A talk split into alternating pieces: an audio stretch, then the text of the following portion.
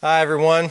Uh, welcome back to the second virtual edition of Red Mountain Church Worship. I appreciate your patience as we figure out the best way to meet together, uh, to worship together in light of uh, the craziness of this time. Uh, I want to say, first of all, maybe most importantly, that I miss all of you. I love all of you. It's getting to meet together face to face is probably not something that any of us ever would have thought that we would miss, but miss it an awful lot. I've been thinking a lot about how good of a day it's going to be when we can just be together in the same room and what that's going to be like when we can uh, worship here in the Avon all together um, again. But uh, all that being said, uh, it, is, I'm looking forward to being able to, to study God's Word together uh, with all of you in, in this way. We are going to, in light of the circumstances, take a break from the book of Malachi. Uh, these are exceptional circumstances we're all living under. And so we're going to put that to the side a second, and we're going to transition to study the book of Philippians over the next several weeks. Uh, we'll take a break for Easter, um, Palm Sunday, and that kind of thing. But Philippians is a great book about joy, uh, particularly joy despite the circumstances that we are under. It has a lot to do with God's sovereignty of leading the people, and even in ways where they might not have chosen for themselves, and yet growing um, in our Christian faith despite all of that. Um, and to throw one more piece of bit into that, just the icing on the cake, is that Paul is actually writing the book of Philippians from prison uh, to his church that he loves, and he is unable to see them face to face. So, um, all those things, that is going to be uh, what we're going to study starting next week. Uh, this week, where though I want to look at Mark chapter 4, verses 35 through 41, this storm about when, this story about when Jesus calms a storm uh, when he is in the boat with the disciples. Uh, this is one of my, this is really a wonderful story. Um, every time I hear a, a, sermon on this, I love it and it's greatly encouraging to me. And I think that it is uh, something that uh, is a very timely thing that we can look at together. You might think that I would have picked a, a passage, a healing passage of Jesus healing sickness, and certainly through all the Gospels, then Jesus reveals himself as the Lord, even of disease. But as we think about the situation we're in, we're in a very unique situation uh, in that we are under threat of a virus, a sickness, but the effects of that are so wide reaching. And the fact is that most of us are not sick. Uh, some of us are, and some of us are. Um, uh, that's a direct fear of actually contracting the coronavirus. But the number of different things that we are facing, the kind of uncertainty of what life has turned into, um, both for our health, just for our normal uh, steering of life. Um, our anxiety um, about our families, um, about our income, about uh, being able to provide for ourselves, even getting to the storm, um, watching the news, how quickly that changes. There is so much just in the air that it is like a storm uh, that is around us. Um, and we really have a couple of different things that we're battling. We're battling a psychological problem, um, and that the uncertainty that we're in, it really weighs heavily in our minds, and there's nothing we can do to get out of it. Um, and we have the physical problem um, of just the health of our bodies and our basic provision uh, that have now been called into question in ways we probably didn't expect. But most of all, all of us are afraid and all of us are anxious in one way or another. And this is a passage that is specifically about fear. Uh, and that's why I want us to look at it together uh, this morning. And what we're going to see in here is that what God wants out of us is not, um, even as we are afraid, is not some kind of burly or blind faith uh, that we just put on, but He wants us to have an encounter with Jesus. Uh, and that's what the story is all about. That we would ask, like the disciples, the who then is it that is trapped in this little boat uh, with us? So let me read the passage, and then there's just two points out of it that I want to make. On that day, when evening had come, Jesus said to them, Let us go across to the other side. And leaving the crowd, they took him with them in the boat, just as he was. And other boats were with him. and a great windstorm arose, and the waves were breaking into the boat, so that the boat was already filling. But he was in the stern, asleep on a cushion. And they woke him and said to him, Teacher, do you not care that we are perishing? And he awoke and rebuked the wind and said to the sea, Peace, be still. And the wind ceased, and there was a great calm. And he said to them, Why are you so afraid? Have you still no faith? And they were filled with great fear and said to one another, Who then is this, that even the wind and the sea obey him?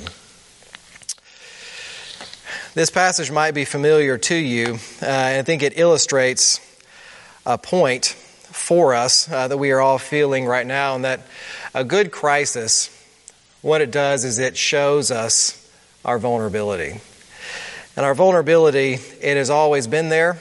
Uh, it is always there. It will is there now, and it will be there into the future. And that we are people living in a re- very real world with very real harms, and we are vulnerable. We are in we are not in control of our circumstances. But every once in a while, something comes along, some kinds of crisis uh, presents itself, and it reminds us of that fact. It brings us crashing down to earth, and it shows us how vulnerable we really are. Uh, it makes us think me think about being a kid and climbing a tree. Um, feeling very competent, um, grabbing the branches, climbing higher and higher, and then that one little moment where your hand slips and you just catch yourself and the butterflies come in your stomach and you, your heart lurches uh, just with that fear um, of almost slipping. And in that fear, it's like we are, you are brought back into the sober reality that you are really high off the ground. Um, and even as you felt, we felt confident, we felt competent, that we are still, in a lot of ways, very, very vulnerable and at the mercy of what is around us. Um, and that's what the disciples um, experience here. And what we find in this, in this passage is a two part thing. One, there's an encounter with vulnerability that is very stark. And there's also an encounter with Jesus that is even, um, is even more so. It is even more fearful. So I'm going to look at these in turn. First, the disciples have an encounter with their vulnerability um, and that's the first thing that jumps out here on this passage. That, in the first place, is a physical vulnerability that they quickly learn um, that they learn about, that they learn they're subjected to. They go out when it was evening. It says evening had come, and this is just after Jesus had finished teaching several parables. So this would have been at the end of the day. He would have been tired, um, and there is just nothing better after a day of work, I think, than to go out on a peaceful um, pond or a lake uh, in a boat after a long day of working. And obviously, it was peaceful enough that they felt that this passage was uh, passage on a boat was a good idea. So they go across to the other side, they leave the crowd, and then, like out of nowhere, this huge storm uh, breaks out, and to the point that it is actually breaking into the boat, and they feel like they are perishing. And this is a little different from us. This was actually a normal situation for the disciples because the Sea of Galilee was almost 700 feet below sea level. And so the way that the downdrafts would occur, um, that it would create these violent storms almost out of nowhere. And if you lived on the water, if you're a fisherman in particular, you lived with this fear all the time. And for them, this is like one of their, their greatest fears has come true um, they have realized that they are physically vulnerable and they feel that very tangibly. But we are a little bit different. We live a little bit insulated, um, and that the way that our life works, the systems that we have in place, uh, the technology that we have, uh, the specialties that many of us have, it is easy for us to feel like we have a control over our lives. That no matter what happens, we have some way that we can overcome it, uh, that we can maintain our own safety, we can hedge against our vulnerability. But is a situation like this where we're faced with this virus and we're faced with such a worldwide change to our rhythms of life that we are actually just like the disciples. Uh, we're in this boat. Uh, there is a storm that is around us, um, and we're vulnerable. We're trapped. There is nothing that we can do that we can get ourselves out of the situation and provide for ourselves. Um, and we are at the mercy of what happens. We're living in this great uh, situation of uncertainty, and we have realized that what has always been there, although that we might not want to see, is that we are still creatures. And we are vulnerable, we are physically vulnerable, and we actually have less control over our lives than we often think. But this actually leads us, this physical vulnerability actually leads us to something else, which, which the disciples actually ask here uh, in verse 38. That when they are physically at the mercy of this storm, they wake Jesus and ask him a very important question. They say, Teacher, do you not care that we are perishing? You see, the physical vulnerability actually inevitably leads us to a relational vulnerability and that it brings into question um, our relationship, particularly with God. I mean, I don't like when I'm working and someone else is not helping out, anyways. When I feel stressed out and no one's lifting a hand, then that just does something to me. But we all say things all the time like God loves us. He will protect us. He is our refuge. He's our strength. He's the one that we can depend on. And yet, there's a storm. And there are consequences. And what do we make of that? Um, why does Jesus do that? Like, what is his provision going to look like? What does it mean that he is a refuge? You see, the physical vulnerability inevitably leads us to these relational questions where we have to ask who is this? Who is this God, and what does it mean? What is the relationship that we actually have with him, and what does it mean for us? So, what do we make of God here in this story?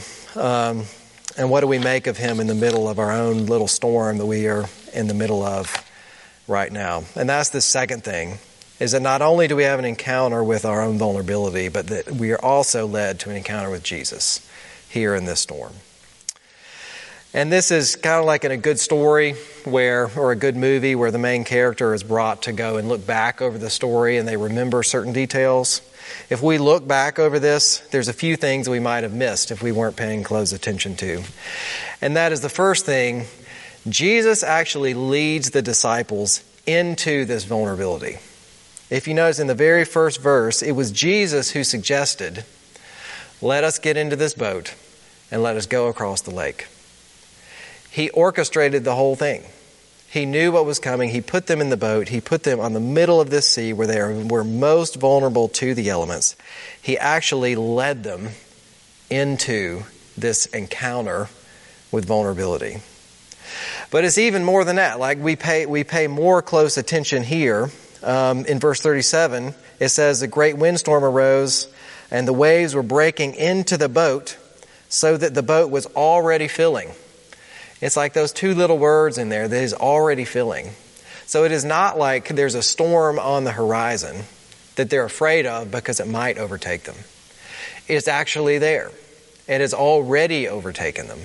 And they're already experiencing the consequences of this fear. It's like their fears have actually come true in some ways, that the waves are actually breaking into the boat.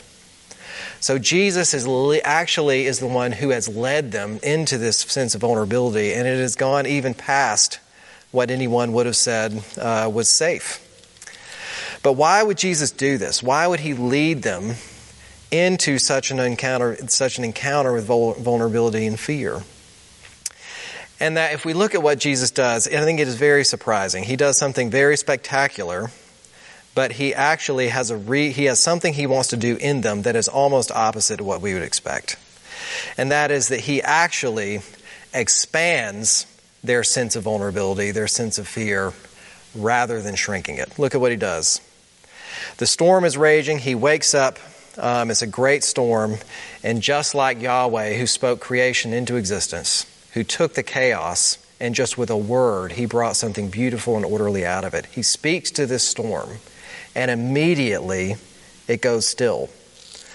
But the words that are used in here, the way the story is told in a very particular way, um, is very interesting and important. Where first it is the storm is described as a great windstorm, but then after Jesus speaks to it, it becomes a great calm. That's like an unusual calm. Like almost, we don't get the sense that it was almost eerie how calm it was. That just as surprising as the storm was, it blows up, as it blew up, that the power that Jesus has to create a great calm. This is absolute and utter authority that when he speaks, things listen, even the natural world, even the storm. And what's the result of this? Is like in, when the disciples are terrified. Here's another um, aspect of this story in verse 41, where before they were afraid of the storm, it says, And they were filled with a great fear and said to one another, Who then is this that even the wind and the sea obey him? This comes out even more starkly in Greek than it does in English. This word, and they were filled, actually has the root word of the word fear in it. It's like, and they feared a great fear.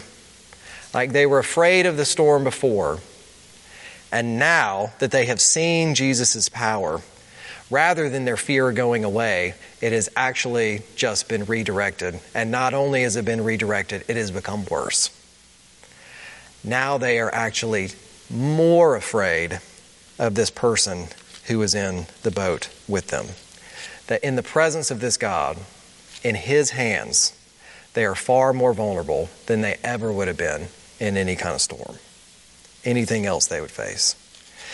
And why is this important as we draw this thing to the point that we're trying to get here out of Jesus? Why is it important that we would fear Jesus? And that is the key aspect of being a disciple, of being a follower of Him, is first to recognize and to stare right in the face that the vulnerability um, that we actually have is real. It is not something that is just pretend that we need to, to, to put a good face on and pretend like is not there. We are actually vulnerable, and we actually need to encounter that sense of vulnerability. Because when that is there, we are able to see what Jesus is saying is that our fate is not dictated by what is around us. It's not dictated by our ability to navigate the troubled waters. It's not dictated by us having all the right answers. That we have prepped enough, that we have insulated ourselves enough, or in our ability to keep a brave face. That our fate is dictated by who this is in the boat with us in the middle of the storm. And Jesus is leading them and us to ask this question Who then is this who is in the boat with us? In a very dramatic way, he brings us here to the conclusion of the story, and he wants us to see that it is actually his identity that matters. It is his uh, personhood. He is the calmer of storms. He's the authority of demons. He's shown he's the healer of diseases. He is the one who, being Yahweh himself, he spoke everything into existence, and yet he took on that vulnerable flesh. He got in the boat. He put himself in the middle of the storm with the disciples. And it is him, even though they were afraid of death at that moment, who staved off their death. He held it off to another time so that he could taste death first for them.